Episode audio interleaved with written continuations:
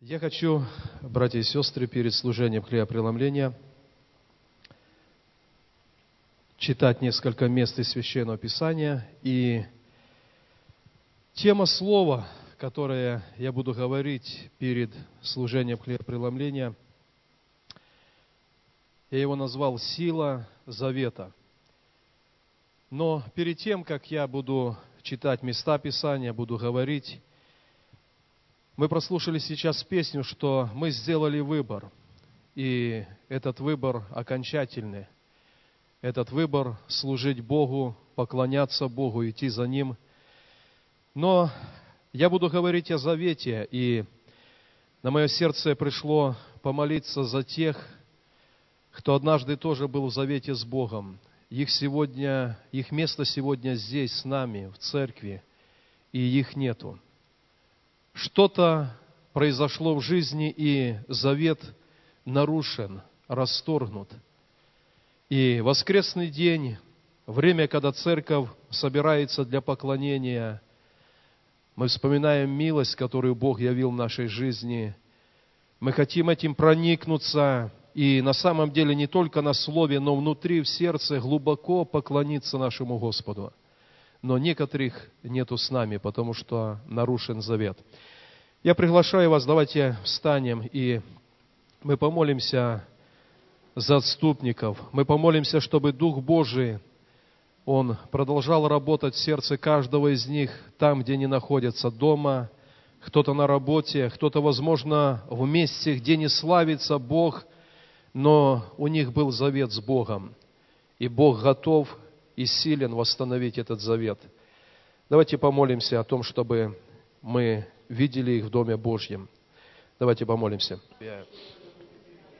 Отец, во имя Иисуса Христа, мы ходатайствуем сегодня за отступников. Мы молимся за тех, кто вступил в завет с Тобою.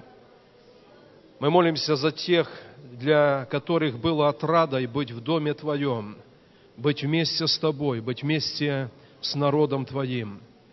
Пришел грех, этот завет нарушен – но наша молитва, ходатайство, Господь, чтобы Ты коснулся каждого сердца и дал им возвращение, дал им прийти назад в дом Отчи и обрести вновь мир и радость Тебе. Мы благословляем, благословляем и ходатайствуем за каждое сердце. Возвращай, Господь, Твоих детей в дом Твой. Да будет имя Твое благословенно. Прими славу и честь, Отец, во имя Иисуса. Аминь. Присаживайтесь. Первое место, которое я буду читать, это книга «Бытие», 15 глава.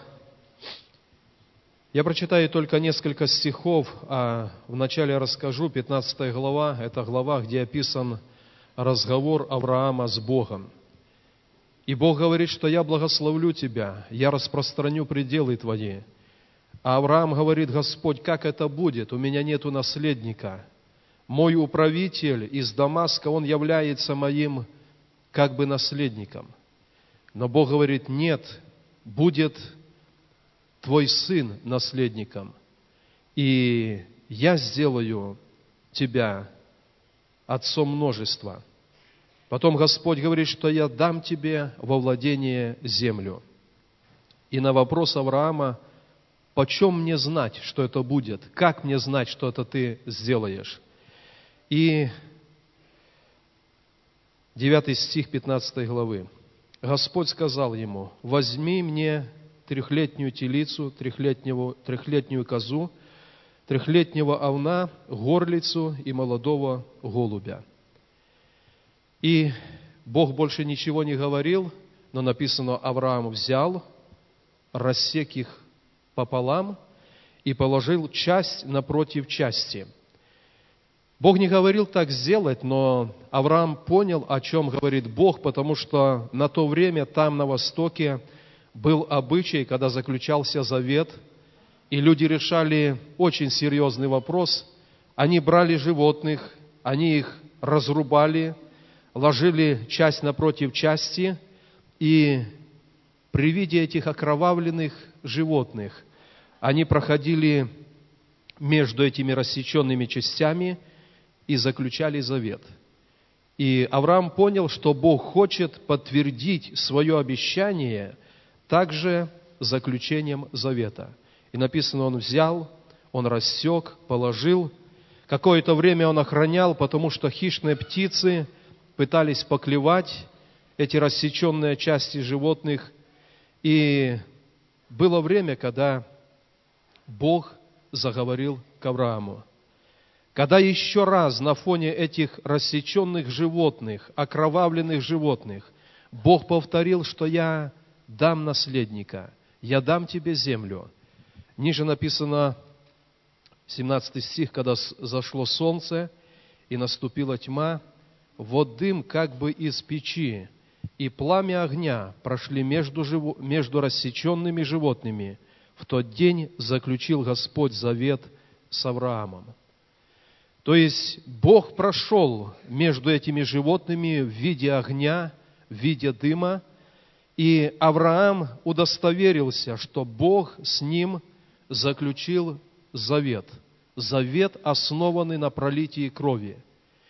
И это означало, когда стороны заключали подобный завет, это означало, если кто-то из нас нарушит условия завета, то наступит смерть подобно тому, как мы проходим между умершими, рассеченными животными, это означает, что нарушение завета, оно привлечет смерть. Авраам удостоверился, потому что он видел этих рассеченных животных, и он видел, как Бог прошел в виде пламени и огня, и заключил Господь завет с Авраамом. Бог всегда очень трепетно со своей стороны относился к завету, который он заключал с людьми. Я хочу напомнить вам место Писания. Это книга Иисуса Навина, 9 глава. Давайте откроем и прочитаем Иисуса Навина, 9 глава. Я буду читать только некоторые, опять-таки, стихи, а своими словами расскажу эту историю – когда Израиль вошел в землю обетования, когда перед Израилем был разрушен Иерихон, написано, цари пришли в трепет.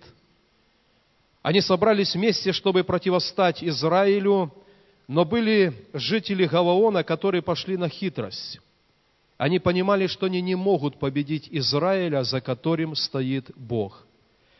И их хитрость заключалась в следующем. Они жили совсем рядом – но они взяли заплесневелый хлеб, старую одежду, поношенную обувь, оделись, взяли этот хлеб и пришли и сказали, мы пришли очень издалека, мы слышали, что Бог делает перед вами, заключите с нами завет. И израильтяне сказали, мы не знаем, может быть, вы живете совсем рядом. Они сказали, нет, когда мы выходили, хлеб был свежим, обувь была новой, но за время пути это пришло в негодность. И 14 стих. Израильтяне взяли их хлеба, а Господа не вопросили. И буквально через три дня, как они вступили с ними в завет и пообещали, что они не предадут их заклятию, не предадут смерти, через три дня они пришли в Гаавон, и там были эти люди – и весь Израиль ополчился на старейшин. Что вы сделали? Бог сказал изгнать эти народы, а вы заключили завет. И смотрите, что написано в 19 стихе. Все начальники сказали всему обществу, мы клялись им Господом, Богом Израилевым, и потому не можем коснуться их. Потому что заключение завета, оно подразумевало объединение.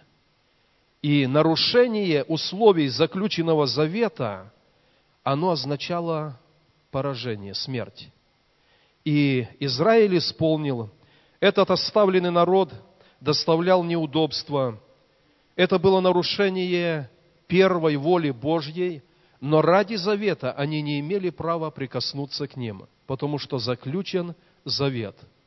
И Бог чтил даже этот завет, который без его воли был заключен, Бог его чтил. Давайте посмотрим дальше. В Писании, это вторая книга царств, 21 глава, с 1 стиха. Второе царство, 21, с 1 стиха. «Был голод на земле в дни Давида три года, год за годом. И вопросил Давид Господа, и сказал Господь, это ради Саула и кровожадного дома его, за то, что он умертвил гаванитян. Год за годом, три года в Израиле голод. Если дом царский, наверное, не испытывал нужды в хлебе, то, наверное, простые люди, они умирали от голода. Один год, второй, третий. И Давид, как вождь Израиля, он вопрошает Бога, что случилось, почему в Израиле голод. И Бог говорит, за то, что Саул нарушил завет. Он поднял руку на жителей Гаваона, а с ними был заключен завет. И я не буду читать, но он призвал, Давид призвал жителей Гаваона и сказал, что нам сделать, чтобы этот нарушенный завет мог быть восстановлен, чтобы Бог отнял это время наказания от Израиля. Эти люди сказали, нам не надо, чтобы погибал народ, но семь потомков Саула, они должны умереть. Выдали семь потомков Саула, и жители Гаваона их умертвили. И я читаю стих, который ниже, 14 стих, «И похоронили кости Саула и Нафана, сына его, в земле Вениаминовой, в целого гробе киса отца его. Сделали все, что повелел царь, и умилостивился Бог над страною после того. Был заключен завет, и завет был нарушен. И Бог, чтя этот завет, допускает в землю Израиля голод. Люди страдают – и только тогда, когда было поражение, была пролита кровь виновных людей, тогда Бог, написано, умилостивился Бог над страною, и прекратился голод. Сила завета. О чем я хочу сегодня сказать, дорогие братья и сестры? Когда Иисус взял когда-то чашу и перед Пасхой поднял в глазах учеников – он сказал, что эта чаша – это новый завет в моей крови или новый завет через мою кровь. Другими словами, Бог заключил этот завет, и в доказательство того, что этот завет имеет силу, Он отдал своего Сына. Написано, не пощадил Сына Своего, ради нас. Иисус был изъязвлен, написано, Иисус был избит, и на самом деле, когда Иисус был распят на кресте, то Его кровь, она падала на землю. И люди, кто жил в то время, кто стоял там близко у креста на Голгофе, они видели, что кровь Иисуса обогрела крест, и она падала на землю. И Бог этим сказал, я сам выступаю как гарантия исполнения условий завета. Я отдаю свою жизнь. Когда Иисус умер, Евангелие от Матфея, давайте тоже прочитаем эти стихи, это 27 глава Евангелия от Матфея, 50 стих 27 главы и ниже – Иисус же опять, возопив громким голосом, испустил дух. И вот завеса в храме разодралась надвое, сверху донизу, и земля потряслась, и камни расселись, и гробы отверзлись, и многие тела усопших святых воскресли. Когда кровь Иисуса была пролита, когда Он отдал дыхание – то Бог прошел в этом завете этим сильным действием, когда потрослась земля, завеса разодралась, камни расселись, и ниже написано, сотники стерегущие, они бежали с этой горы, и они получили удостоверение. Бог прошел в этой жертве. И Он был, написано, воистину, Он был Сын Божий. Бог сделал это со своей стороны. Дорогие братья и сестры, с нашей стороны, когда мы покаялись и когда мы вступали в завет с Богом, мы тоже обещали, Господь, Ты умер ради нас, Ты пролил кровь. Мы обещаем Тебе нашу добрую совесть. Мы посвящаем Тебе нашу жизнь. И следующая сторона нашего завета, если не так, наступит духовная смерть. И если мы не обратимся, то условие завета наступит вечная погибель. Завет – это не что-то, что можно многогранно приспособить к себе. Завет – это посвящение. Расторжение завета, оно приносит смерть. Так было в Ветхом Завете много раз, когда люди нарушали условия завета – Многие люди, которые заключили завет с Богом, были членами тела Христова, они завет нарушили. Иногда, смотря на жизнь людей, кажется, что люди так легкомысленно нарушают завет, который заключили с Богом. Но примеры Священного Писания говорят, что самое радикальное, что есть в завете, это Бог – и наше посвящение. В послании к евреям написано, что Бог, как не мог ничем другим клясться, клялся самим собою, заключая завет с Авраамом. У Бога также есть это посвящение для нас, и с нашей стороны должно быть тоже это великое посвящение для Бога. Почему так важно остаться верным этому завету? Я читаю место Писания, тоже Евангелие от Матфея, 26 глава, 26 глава с 36 стиха. Давайте еще раз послушаем, почему важен завет. Потом приходит с ними Иисус на место, называемое Гефсимания, и говорит ученикам, «Посидите тут, пока я пойду помолюсь там». И, взяв с собою Петра и обоих сыновей Зеведеевых, начал скорбеть и тосковать. Тогда говорит им Иисус, «Душа моя скорбит смертельно, побудьте здесь и бодрствуйте со мною». И, отойдя немного, пал на лицо свое, молился и говорил, «Отче мой, если возможно, доминует меня чаша сия, впрочем, не как я хочу, но как ты». И приходит к ученикам и находит их спящими и говорит Петру, «Так не, так ли не могли вы один час бодрствовать со мною? Бодрствуйте и молитесь, чтобы не впасть в искушение. Дух бодр, плоть же немощна. Еще отойдя в другой раз, молился, говоря, «Отче мой, если не может чаша сия миновать меня, чтобы мне не пить ее, да будет воля Твоя». И потом написано, оставив их, отошел опять и молился в третий раз, сказав то же слово. На что я хочу обратить внимание.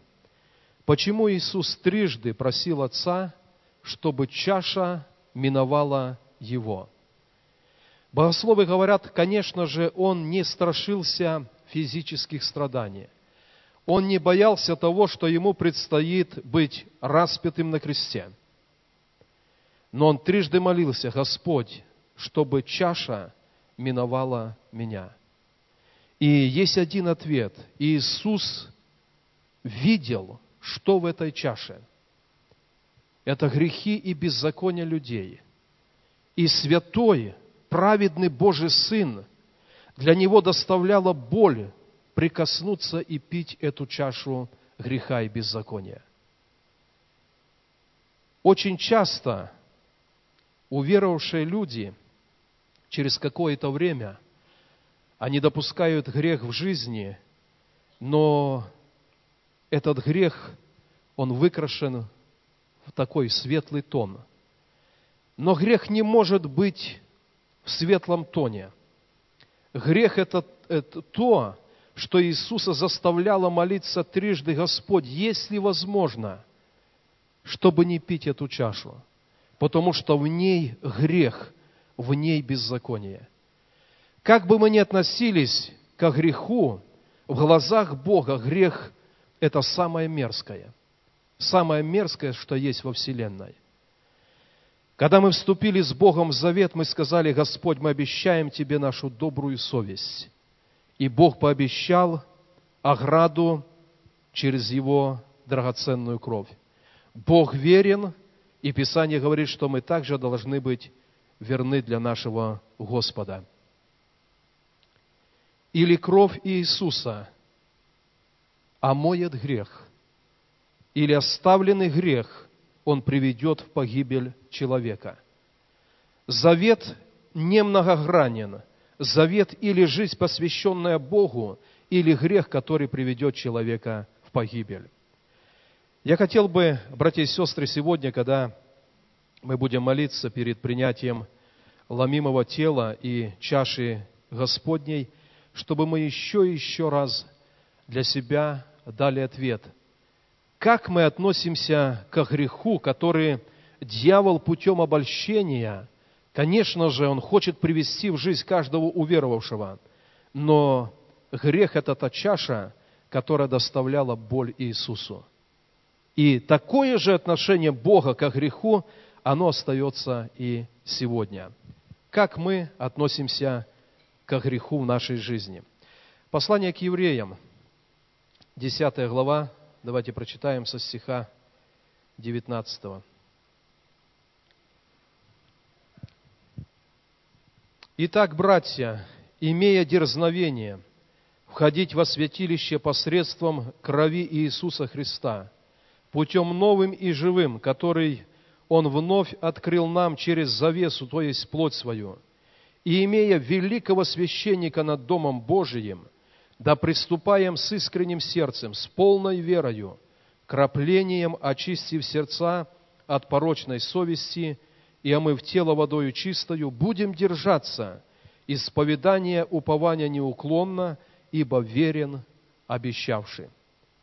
Есть один путь, через который мы можем дерзновенно приходить к Богу, это путь через Его пролитую кровь.